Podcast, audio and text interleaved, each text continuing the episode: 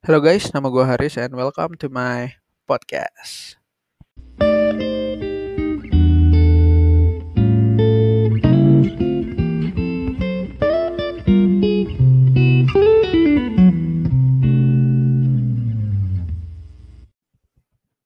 Oke, jadi ini podcast kedua gue. Dan ini di luar lagi hujan. Ya. Sekarang pukul lima empat puluh sembilan pagi, udah mau jam enam. Ya, karena kebetulan gue gak ada kelas pagi juga hari ini. Adanya kelas siang. Gue bingung tuh mau ngapain. Akhirnya ya gue bikin podcast gitu. Karena minggu kemarin gue tuh sebenarnya udah punya rencana gitu. Mau bikin beberapa materi buat podcast. Tapi gue gak sempet gitu, kayak sibuk banget, terlalu banyak ini project, terlalu banyak tugas kuliah gitu. Deadline-nya juga deket-deket gitu kan, gue jadi ya udah susah gitu. Gue juga ada interview dari U K M. Gue jadi kayak ya udah gitu, susah aja gitu kan. Dan ya kalau gue tarik ke episode satu, gue sadar tuh kemarin masih banyak kata-kata yang belibet, banyak banget. Dan pengucapannya tuh terlalu cepet. Jadi pronunciation-nya kacau aja gitu kan. Ya wajar lah, gue masih newbie cu. Tapi yang penting masih enjoy aja didengar gitu. Nggak, nggak terlalu buruk. Menurut gue ya, dan menurut nyokap. Nyokap mah apa aja yang gue buat pasti baik, kagak buruk. Ya. Tapi hari ini gue mencoba buat lebih pelan-pelan lagi. Biar kedengar gitu semua aspirasi gue, anjay aspirasi gitu. Oke, balik ke materi. Jadi gue bikin prolog dulu ya sebelum gue sampein materinya apa. Jadi gue adalah seorang introvert cuy. Termasuk di S M A. Di S M A gue udah mulai mengendalikan introvert gue, keintrovertan gue. Jadi ya dari zaman gue S D itu kan, kalau gue tarik ke S D, gue tuh lebih suka di rumah gitu. Time killer gue adalah P S dua. Ya. Dan ya udah gitu. Gue cuman punya beberapa temen. Ya gue gue bukan enggak punya temen ya, gue masih punya temen tapi enggak banyak. Gue masih sepedahan di luar, gue masih beli bakso di luar, jajan bareng, mencret bareng anjir. Ya, gue masih kayak gitulah. Kita masih seru-seruan. Gue juga sering main ke rumah saudara gue buat main P S dua bareng dia gitu. Ya, gue bukan antisosial gitu jadinya. Karena yang mau gue bahas hari ini adalah pertanyaan-pertanyaan yang ada di waktu gue S M A. Waktu gue S M A banyak banget pertanyaan tuh kayak introvert tuh antisosial nggak sih? Atau introvert tuh creep nggak sih? Atau sampai bahkan ada yang bilang introvert tuh takut keramaian. Gue kayak iya nggak gitu juga gitu. Makanya pertanyaannya apa bener tuh kayak gitu. Nah ini materi yang mau gue bawa gitu. Kalau gue bacain materinya secara kontekstual ya. Oh kontekstual. Secara teks. Oke okay, secara teks ya. Gini judulnya. Introvert di S M A. Apakah ansos? Itu tanda tanya. Tanda tanya. Apakah krip? Tanda tanya. Sampai takut keramaian, tanda tanya, apa bener tuh? Nah itu judulnya kayak gitu. Ya intinya gue mau ngebahas banyak pertanyaan-pertanyaan di S M A tentang introvert. Dan jawaban gue tuh lebih ngarah ke pengalaman gue sendiri ya. Jadi ini subjektif dari pengalaman gue dan beberapa teman gue yang senasib gitu. Karena kebetulan gue juga deket dengan beberapa introvert-introvert lainnya. Anjir. Kita sering diskusi antar introvert. Diskusi antar introvert aja. Oke. Gue bahas yang pertama dulu ya. Tentang antisosial. Kalau ditanya introvert tuh antisosial, gue bakal jawab dengan lantang enggak. Karena gini ya. Penjelasan singkatnya ya. Dari apa yang gue alamin dan pengalaman gue. Mengarahkan kalau introvert tuh bukan dari segi lu gak bisa ketemu orang. Bukan kayak lu ketemu orang langsung grogi, ketemu orang langsung langsung gak tahu mau ngapain gitu, bukan. Introvert tuh lebih ke arah energi lu saat bertemu orang. Jadi introvert dan extrovert tuh kalau menurut gue lebih mengarah ke energi. Jadi energi seorang ekstrovert ya, gue ngambil ekstrovert dulu. Energi seorang ekstrovert tuh lebih besar saat ketemu orang-orang gitu. Dia lebih bahagia dan ya lebih positif aja. Dan itu karena dia bahagia dengan bertemu banyak orang gitu. Berbeda dengan introvert yang punya energi di tempat yang banyak orang tuh nggak terlalu besar. Jadi bukan kita nggak suka di keramaian, tetap suka keramaian gitu. Kalau sepi kan takut ya anjir. Ya maksud gue kita suka di keramaian, tapi bukan tipe orang yang bisa berlama-lama di keramaian gitu. Karena energi kita di keramaian nggak sebesar ekstrovert. Yang istilahnya ekstrovert ngomong aja tuh bisa menginfluence banyak orang buat ngeliatin dia gitu. Seorang ekstrovert ya. Kalau introvert kadang kita ngomong ya paling beberapa orang aja yang kita ajak ngomong gitu. Tapi kita tetap nongkrong. Gue tetap nongkrong di kafe gitu. Gue tetap nongkrong di mana? Gue nongkrong di warpat kali kan. Ya gue masih masih bareng teman-teman gue gitu, masih bukan di keramaian gue langsung kejer-kejer kabur, kagak. Gue masih nongkrong kayak biasa, masih masih ya kayak orang normal. Cuman ya itu tadi, perbedaannya hanya dari energi gitu. Energi seorang ekstrovert tuh lebih besar dari introvert. Jadi istilahnya gini loh, gue gue gue nggak apa-apa gitu nongkrong di keramaian, tapi gue nggak bisa dalam tanda kutip waktu yang lama gitu. Gue nggak bisa. Istilahnya gini loh, gue kalau misalnya gue lama-lama di keramaian, gue kayak capek aja gitu dan gue nemuin kayak buntu aja, gue nemuin kayak udah buntu aja gitu, gue nggak tahu mau ngapain gitu dan capek aja. Tapi seandainya emang harus lama, misalnya nggak dibolehin pulang, ya nggak apa-apa, gue masih bisa normal kayak biasanya aja gitu. Cuman gue capek, itu aja. Energi energi gue nggak nggak sebesar ekstrovert saat bertemu banyak orang.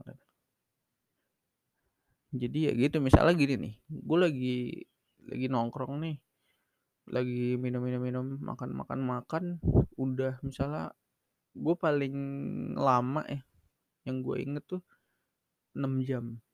Gue pernah nongkrong enam jam. Ya lo tau lah coba kalau nongkrong kayak gimana seru. Gue pernah nongkrong dan teman-teman gue tuh masih pada lanjut. Karena gue udah capek ya, gue izin aja gitu. Biasanya gue izinnya ngelibatin nyokap gitu, kayak eh gue ditelepon nyokap suruh balik, eh gue ditelepon nyokap suruh beliin apa gitu, suruh nganterin belanja gitu. Jadi gue biasanya izin balik kayak gitu sih. Nah itu terjadi saat gue udah capek atau saat beneran nyokap gue nelpon. Cuman itu salah satu alasan kalau gue udah capek nongkrong. Lagi-lagi gue bahas lagi, bukan gue antisosial, tapi karena energi gue dibanding seorang ekstrovert itu lebih kecil saat di keramaian. Ya gue gak tahu energi dalam bentuk apa gitu. Gue bukan anak fisika gitu. Dan gue bukan jurusan yang spesifik mengarah ke situ gitu. Bukan, atau belum belajar mungkin. Karena ada sangkut pautnya tapi gue belum belajar ke situ. Jadi ini pure dari apa yang gue alamin gitu. Ya, jadi gak bisa dijelasin energinya kayak gimana, tapi energi kehidupan mungkin ya. Ya maksud gue kayak energi pada umumnya gitu. Lo punya energi, kalau energinya habis lo capek gitu. Ya kayak gitu aja. Sama, kayak gitu aja sama. Ada energi habis lo makan nasi gitu, dapat energi kan.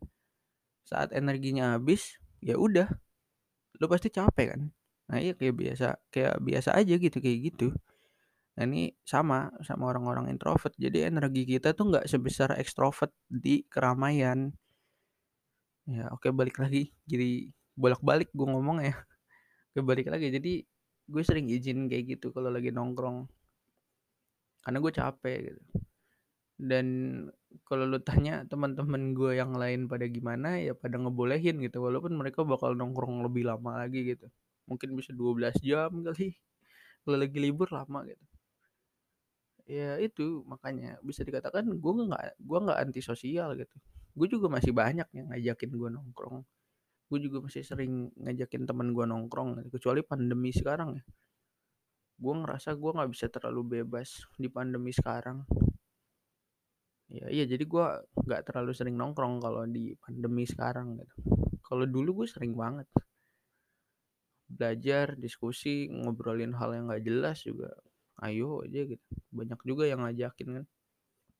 Oke, jadi gitu. Kalau di pertanyaan, apakah introvert tuh antisosial? Jujur gue jawab bukan. Tapi nggak menutup kemungkinan ada seorang introvert yang antisosial. Antisosial ini kan lebih ngarah ke salah satu tipe orang ya. Ini di luar introvert ekstrovert tapi masih masuk dari tipe orang. Jadi mungkin ada orang introvert dan dia juga antisosial, mungkin ada. Ya, antisosial tuh maksudnya nggak pedulian lah gitu, kayak ada orang jatuh bodo amat gitu. Itu lebih ke arah antisosial sih, tapi nggak semua orang yang kayak gitu antisosial. Ada juga orang-orang yang emang ada tipe yang lain juga yang namanya tipe tidak peduli gitu. Ada ya, jadi kalau lu mempelajari orang manusia itu emang belibet, banyak banget golongannya ya, kayak gitulah. Apalagi kalau lu masuk ke biologi ya, lu belajar fisiologi, lu belajar anatomi, lebih pusing lagi. Itulah manusia cuy. Jadi ya gitu aja gitu, emang susah dipahamin. Tapi gue termasuk di introvert yang gak antisosial. Jadi masih ya kayak orang biasa aja. Ya orang-orang pada umumnya. Masih normal. Ya terus kalau lu tanya gitu, pas nongkrong gue kayak gimana sih gitu, asik gak? Lu tanya teman-teman gue dah. Anjay. Kalau gue ngerasa sih, gue ngerasa normal aja. Tapi emang gak bisa dipungkirin, gue jujur ya, kadang tuh gue sering dapet di silent moment.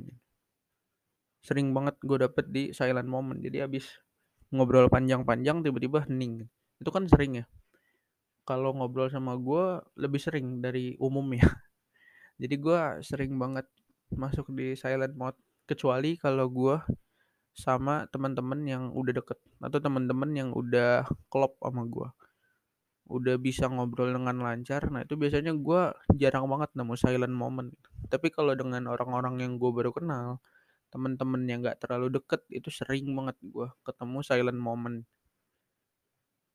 Karena gimana ya, kalau lu tanya kenapa, ini gue lagi pilek ya, jadi suara gue jadi aneh gitu aja. Kalau lu tanya kenapa, karena gue gak terlalu mengerti mereka. Jadi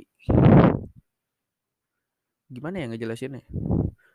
Gue tuh gue tuh kalau punya teman deket ya, gue biasanya udah ngerti seluk beluknya gitu. Gue tahu hobinya apa, gue tahu dia lagi seneng apa gitu. Secara jangka waktu yang panjang dan jangka waktu yang pendek, gue tahu banyak hal karena kita sering ngobrol kan, mau di chat, telepon, Zoom, Jimit, ketemu langsung gitu.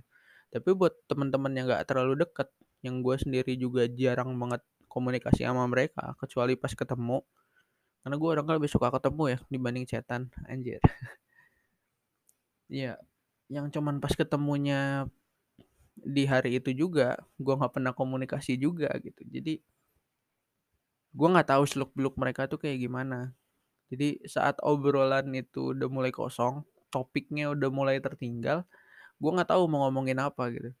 Kan gak mungkin tiba-tiba gue ngomongin Gundam, tiba-tiba temen gue gak tahu Gundam apaan. Itu kan kocak ya. Jadi gue sering banget ketemu silent moment gara-gara itu. Jadi gue menunggu dia melontarkan topik baru. Bukan gue melontarkan topik. Tapi mungkin dia juga merasa kayak gitu. Kayak gue kalau lontarin topik ini, kira-kira dia tahu gak ya? Karena kocak aja kan saat lu ngasih suatu topik, tiba-tiba temen lu tuh nanya gitu, itu apa gitu. Lo ya tadi kayak Gundam gitu, eh, lo tau nggak Gundam ngerilis ini lo, terus teman lo nanya gitu, Gundam tuh apa gitu, kan itu nggak lucu ya. Jadi ya sering banget gue ketemu silent moment. Dan kalau ngobrol sama gue, kalau lo bukan teman deket gue, bakal susah sih, karena sering banget ketemu silent moment. Tapi ya nggak nggak kacau juga, masih seru anjay. Ya masih masih seru aja, masih seru. Karena gue emang orang, tipe orang yang suka bercerita. Ya itu kata mantan gue sih gitu ya. Kata mantan gue tuh dulu ya sebelum putus, terus lu tuh orang yang suka banget cerita. Iya emang gue suka cerita. Kadang gue tuangin dalam bentuk tulisan, atau kadang gue tuangin dalam bentuk curhatan ke teman-teman gue. Dan sekarang gue bikin podcast, jadi gue tuangin ke podcast.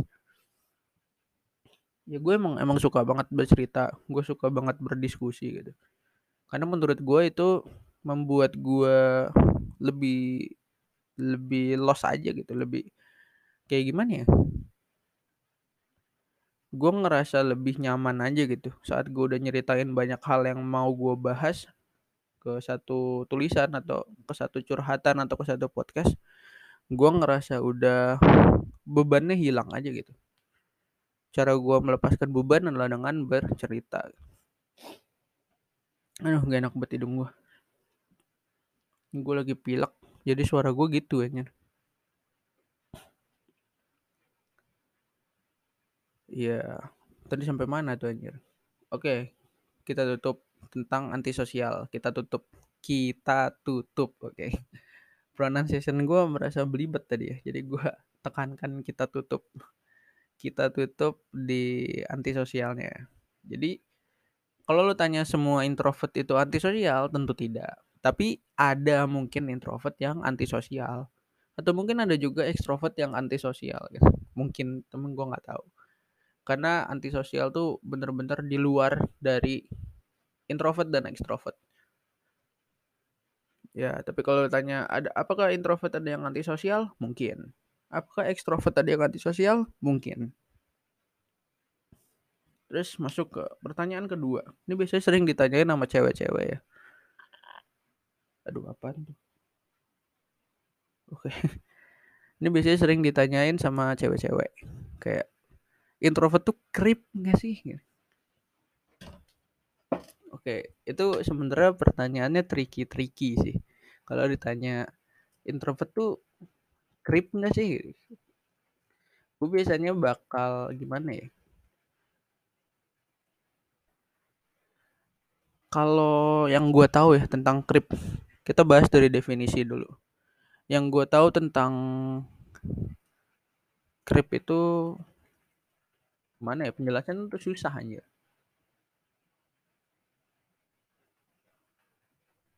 Penjelasannya susah ya. Apa itu creep? Karena setahu gue nggak ada penjelasan secara ini ya, secara jelas gitu. Kalau lu cari di Google juga lucu loh, kayak apa arti creep gitu. Nanti Google bahkan bilang creep itu dalam bahasa Inggris artinya merangkak gitu, atau merayap gitu. Gue gue tahu gitu apa hubungannya gitu. Tapi kalau itu kalau dalam bahasa yang gue tahu ya, creep itu lebih mengarah ke orang-orang yang mencintai dalam diam dan gak bisa menceritakan gitu. Gak bisa jujur ke si ceweknya itu gitu. Kalau dalam definitif lain tuh lebih ke arah menggelikan atau mengerikan ya. Kayak creeper gitu. Ya, kalau dalam bahasa Inggris juga sebenarnya ada arti kayak menggelikan atau mengerikan tuh emang ada. Tapi yang paling sering keluar di kamus ya kalau gue buka di Google tuh merangkak gitu. Gue juga nggak tahu. Tapi yang gue tahu kalau dari sisi gue ya, kena apa itu creep? Yaitu ke cowok-cowok yang mencintai dalam diam dan ya udah creeping aja gitu. Mencintai dalam diam. Jadi kayak ya diem-diem aja. Gimana sih, gue jadi muter-muter kan penjelasannya. Oke, gue coba menyusun kalimat ya dari kata-kata yang gue susun. Jadi secara definitif creep itu lebih ke arah yang namanya seseorang yang mencintai diam-diam. Dan dia itu istilahnya love in the dark. Jadi cuman bisa ngelihat seseorang dari jauh. Atau kalau lebih parahnya adalah sampai mengintai seseorang gitu. Jadi dia ngikutin diem-diem gitu. Itu paling paling serem sih. Apalagi sampai jadi paparazi itu, itu lebih serem lagi gitu. Menurut gue paparazi adalah seorang creep. Karena yang namanya di belakang diem-diem dan ya udah gitu, itu lebih ke arah creeping ya. Kalau lu tanya ke game, ya lu main Minecraft aja, lu cari creeper, lu lihat betapa mematikannya creep. Ya, tapi intinya adalah seseorang yang mencintai dalam diam dan ngikut suka ngikutin di beberapa case ya, case orang-orang creep. Dan kita nggak bisa jujur ke seseorang, bukan kita, tapi si creepnya ini nggak bisa jujur ke orang yang disukainya. Ya, meng- nggak tahu lah lu ngerti apa enggak yang gue omongin, pokoknya lu cari tahu aja lah. Kalau nggak lu denger lagu Creep dari Radiohead, nah lu bakal ngerti. Ya kayak gitulah maksudnya inti dari seorang creep. Kalau lu tanya introvert tuh creep nggak sih, gue bakal jawab enggak. Walaupun gue sempet creepingin orang, eh gue gue sempet jadi creep tuh di apa ya, gue lupa, awal S M A, iya awal S M A. Bukan gue suka sama dia doang gitu, tapi sementara gue udah punya seseorang dan akhirnya gue tuh nggak bisa menyatakan karena gue menjaga hati gitu kan. Gue udah punya seseorang dari S M P kelas sembilan. Gue menjaga hati dan komitmen tentang diri gue dan dia. Jadi gue nggak bisa menyatakan ke seseorang yang gue suka ini di S M A. Sebenarnya actually ini pertama kali, tapi gue cuman suka dia tuh awal-awal doang. Abis itu gue nggak terlalu suka lagi, nggak tahu kenapa. Mungkin udah bosen juga gitu. Karena gue nggak ngapa-ngapain gitu, nggak ngobrol, nggak temenan juga sama dia gitu. Ya gue bukan tipe creep yang sampai ngikutin ke rumah ke ini, enggak. Cuman seremnya itu adalah gue kadang suka memperhatikan dia dari jauh. Ya di S M A delapan itu kan kantin di lantai dua ya. Eh enggak, sorry. Ini kelas sepuluh ya. Kelas sepuluh kantin masih di bawah. Jadi di S M A delapan tuh dulu zaman gua, yang di atas tuh apa sih, kelas-kelas atas lah. Pokoknya gua lagi di kelas atas. Itu di deket kantin yang sekarang. Kalau ada yang anak delapan pasti ngerti gitu. Jadi sekarang kan kalau di lu masuk S M A delapan, kantin tuh ada di pojok atas, di lantai dua pojok atas.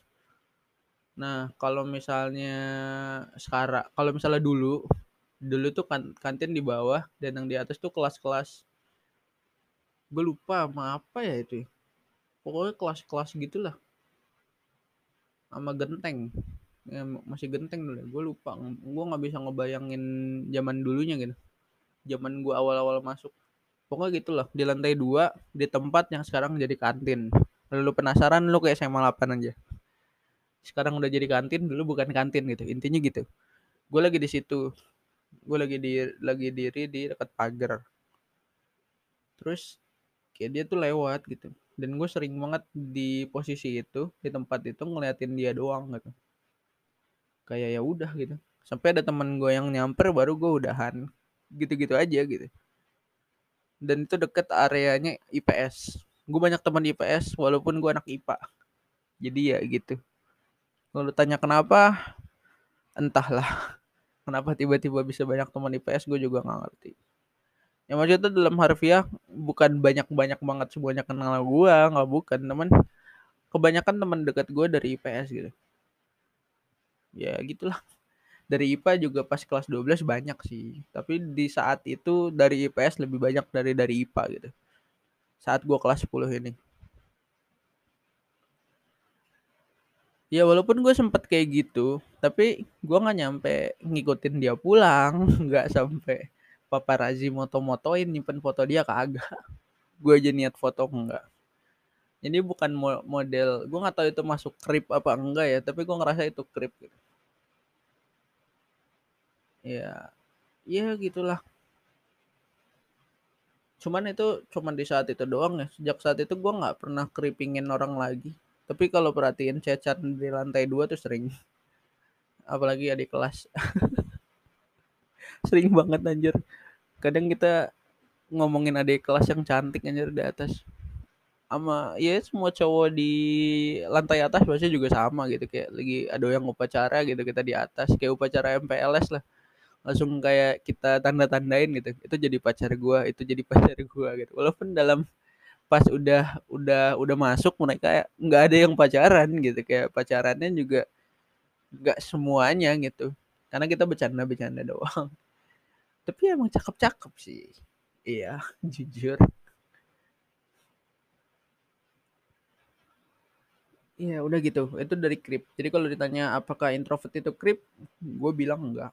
Karena sampai sekarang juga gue gak pernah jadi Krip. Kecuali yang tadi gue ceritain, sekali doang. Tapi gue gak pernah kripingin orang.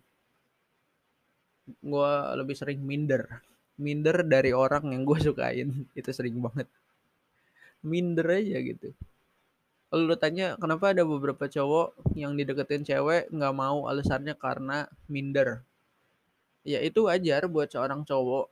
Apalagi saat lu tahu cewek yang deketin lu atau cewek yang lu deketin tuh itu bukan orang yang kayak kita, tapi di atas kita gitu. Kayak gue tuh lebih sering nongkrong di warteg atau coffee shop coffee shop murah. Lu datang ke Kemenadi ya, banyak kopi-kopi yang harusnya harganya dua puluh sampai tiga puluh ribu, di situ dijual lima belas ribu. Sumpah. Gue nggak endorse atau apa, gue juga nggak tahu apakah boleh ngomong merek di sini, tapi sumpah itu enak banget di sana. Udah harganya murah, rasanya enak, sumpah. Lo harus cari. Kemenadi tuh banyak di banyak kota kalau nggak salah. Gue juga nggak tahu. Pokoknya enak lah, lo harus lo harus cari. Apalagi Kemenadi Bogor, karena yang gue cobain di Bogor. Itu di depan Regina Pacis, R P, di depan R P. Ya gitu loh. Lo harus mampir, sumpah enak banget. Gue nggak endorse, gue nggak dibayar, gue juga nggak tahu ini sebenarnya boleh nggak sih ngomong gini, tapi ya udahlah, karena gue bener-bener mau menyampaikan aspirasi ini. Kalau itu enak, sumpah enak banget dan murah. Harusnya kopi harga tiga puluhan jadi lima belas ribu, kan murah cuy. Bukan tiga puluh sih, dua puluh. Rata-rata banyak coffee shop jual kopi setiba tuh dua puluh ribu. Kalau di Kemenadi lima belas ribu. Jadi worth it buat dicoba. Oke, tadi sampai mana tuh? Sampai sampai oh ya. Jadi kita tuh suka minder kalau misalnya beda kasta gitu, kita menganggap beda kasta mungkin. Kalau dari gue beda kasta, gue enggak tahu kalau cowok yang lain. Kayak pergaulan lu itu, pergaulan si cewek yang diincer ini atau yang ngincer kita ini lebih tinggi dari kita gitu. Kayak kan banyak yang bilang orang kaya nongkrong di mall ya. Kayak nongkrong di mall atau mungkin pergaulan tuh lebih gitu. Kayak gue sama temen gue masih ngomongin motor ya, masih R dua puluh lima R satu aja gak ada yang kebeli kan. Tiba-tiba saat lu dengerin obrolan cewek lo sama temen-temen dia tuh ngobrolinnya udah Pajero gitu, langsung minder aja gitu. Kayak sebenarnya yang ditakutin kita bukan mau nggak suka sama orang yang di atas kita atau mau ngeledek atau sampai rasis tuh enggak. Cuman kita tuh berpikir ya, kayak apakah gini ya, secara kasar ya, apakah gue bisa muasin lu dengan gue yang nggak seberapa dengan teman-teman lu, dengan circle lu, apakah gue bisa memuaskan lu gitu. Gue takutnya adalah saat gue ketemu satu titik dimana gue gak bisa memuaskan lu. Gue cuman ya gimana ya, kayak kita udah pacaran, seorang cowok tuh kan harus memuaskan ceweknya kan. Dalam bukan artian kesono ya, maksudnya dalam artian kayak mungkin beli komes, ya komestik, mending mungkin beli kosmetik, gimana sih bahasanya? Kosmetik, mungkin tentang beli kosmetik, tentang baju, makan, bioskop gitu. Kayak gue bisa nonton X X one, lu nontonnya Cinemax kan beda duitnya pak. Iya gitu. Jadi gue takut nggak bisa memuaskan lu seperti lu ada di circle lu gitu. Padahal di situ gue adalah cowok lu gitu. Jadi banyak cowok-cowok yang udah minder aja gitu, termasuk gue. Kalau ngelihat seseorang yang deketin gua atau seseorang yang gua deketin tuh lebih tinggi dari gua, pergaulannya lebih mahal lah gitu intinya, atau sikap-sikap temennya tuh lebih seru dari gua. Karena yang gua takutin adalah saat gua nggak bisa memuaskan lu secara kasar ya, gua takut nggak bisa muasin lu nih, takut ya gitu tadi yang gua bilang di awal.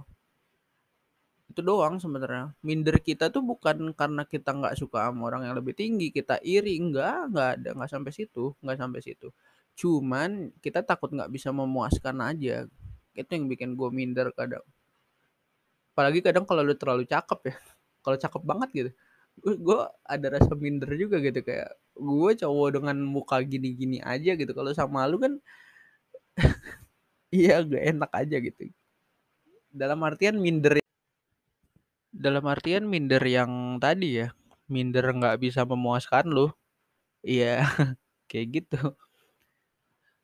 Ya intinya ya balik lagi ke istilah suami dan istri ya, kayak suami itu harus bisa memuaskan secara material, secara doa kepa- buat istri gitu, dan istri harus bisa memuaskan suami secara itu. Ya nggak usah dikasih tahu ya, tanda kutip aja, istri harus memuaskan suami secara itu. Tapi kalau pacaran ya jangan, jangan, sekali lagi ya, gue ngulang lagi nih kalimatnya, sekali lagi ya jangan. Kalau udah pacaran jangan, eh kalau udah pacaran, kalau masih pacaran jangan. Ya safety be more fun aja gitu, safety-nya main yang aman, aman banget gitu cuy. Oke, kenapa gue jadi ngomong ke situ? Jauhin jangan ngomongin itu. Oke, jadi kalau pacaran jangan ya. Iya jadi kayak gitu. Kalau balik ke topik ya, kayak gitu. Kalau misalnya lu bertanya-tanya kenapa banyak cowok minder, karena itu takut gak bisa, takut gak bisa buat lu nyaman seperti lu ada di circle lu gitu. Nah gitu aja sih intinya. Terus kita lanjut nih ke pertanyaan terakhir. Emang introvert tuh takut keramaian ya? Itu banyak banget yang nanya. Ini banyak banget yang nanya sumpah. Kayak, Haris lu kan introvert, lu takut keramaian gak sih? Banyak banget pertanyaan kayak gitu. Kalau lu tanya apakah gue takut keramaian? Enggak juga. Seperti yang gue bahas di tadi, di Ansos. Di topik Ansos, topik satu kita. Ini nggak ngomongin tentang sikap atau tentang gua di keramaian langsung cabut gitu, langsung nggak bisa, bukan. Ini ngomonginnya lebih ke arah energi. Energi gua dibandingkan ekstrovert itu lebih kecil di keramaian. Jadi gua gampang capek kalau di keramaian. Tapi kalau lu tanya apakah gua kalau udah capek bakal balik, ya nggak harus. Bukan dalam artian gue langsung pegel-pegel pengen tidur, kagak.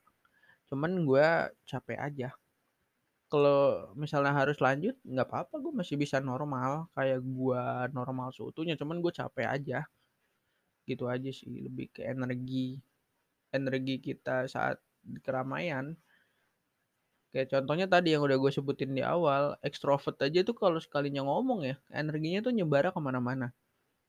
Sampai akhirnya sekali dia ngomong banyak orang yang terinfluence untuk mau ngelihat dia.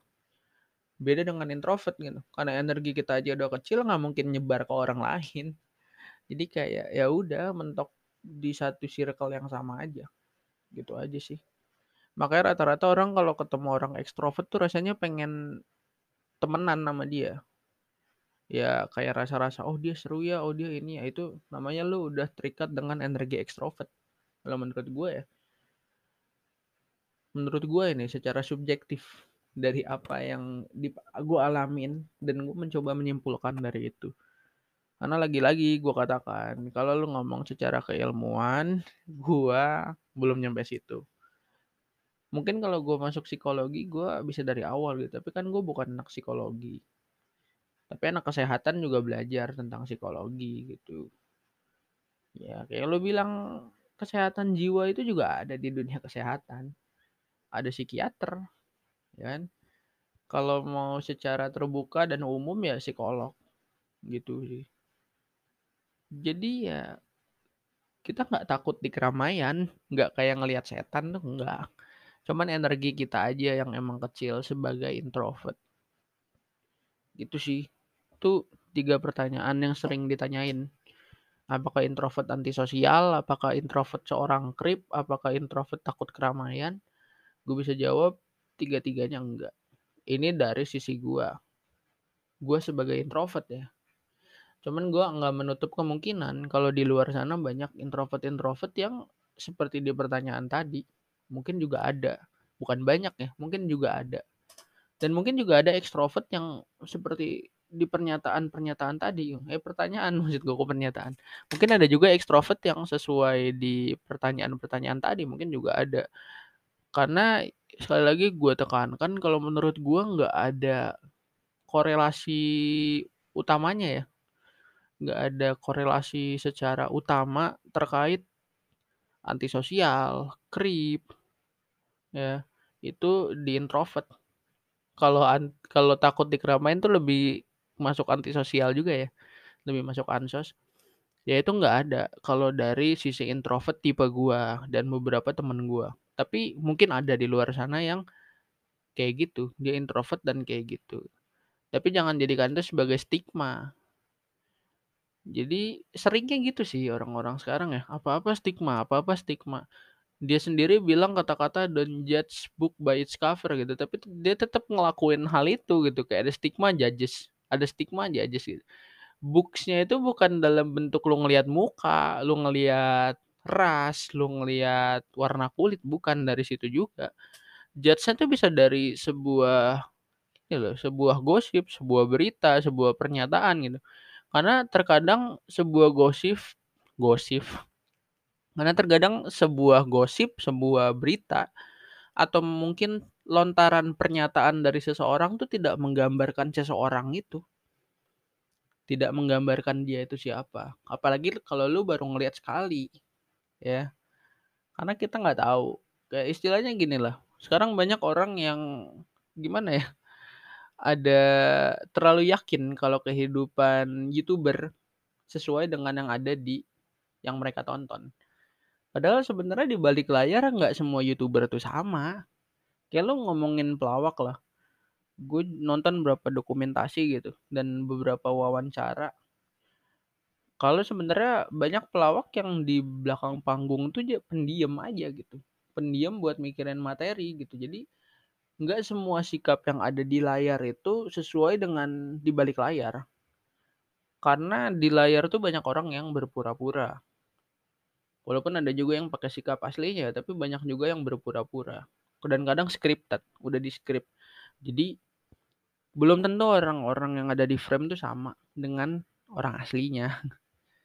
Ya jadi ya kayak aktor aja lah. Kayak gitu sih. Jadi ya kayak gitu. Intinya adalah jangan menjudge introvert antisosial. Karena itu sering banget. Jangan.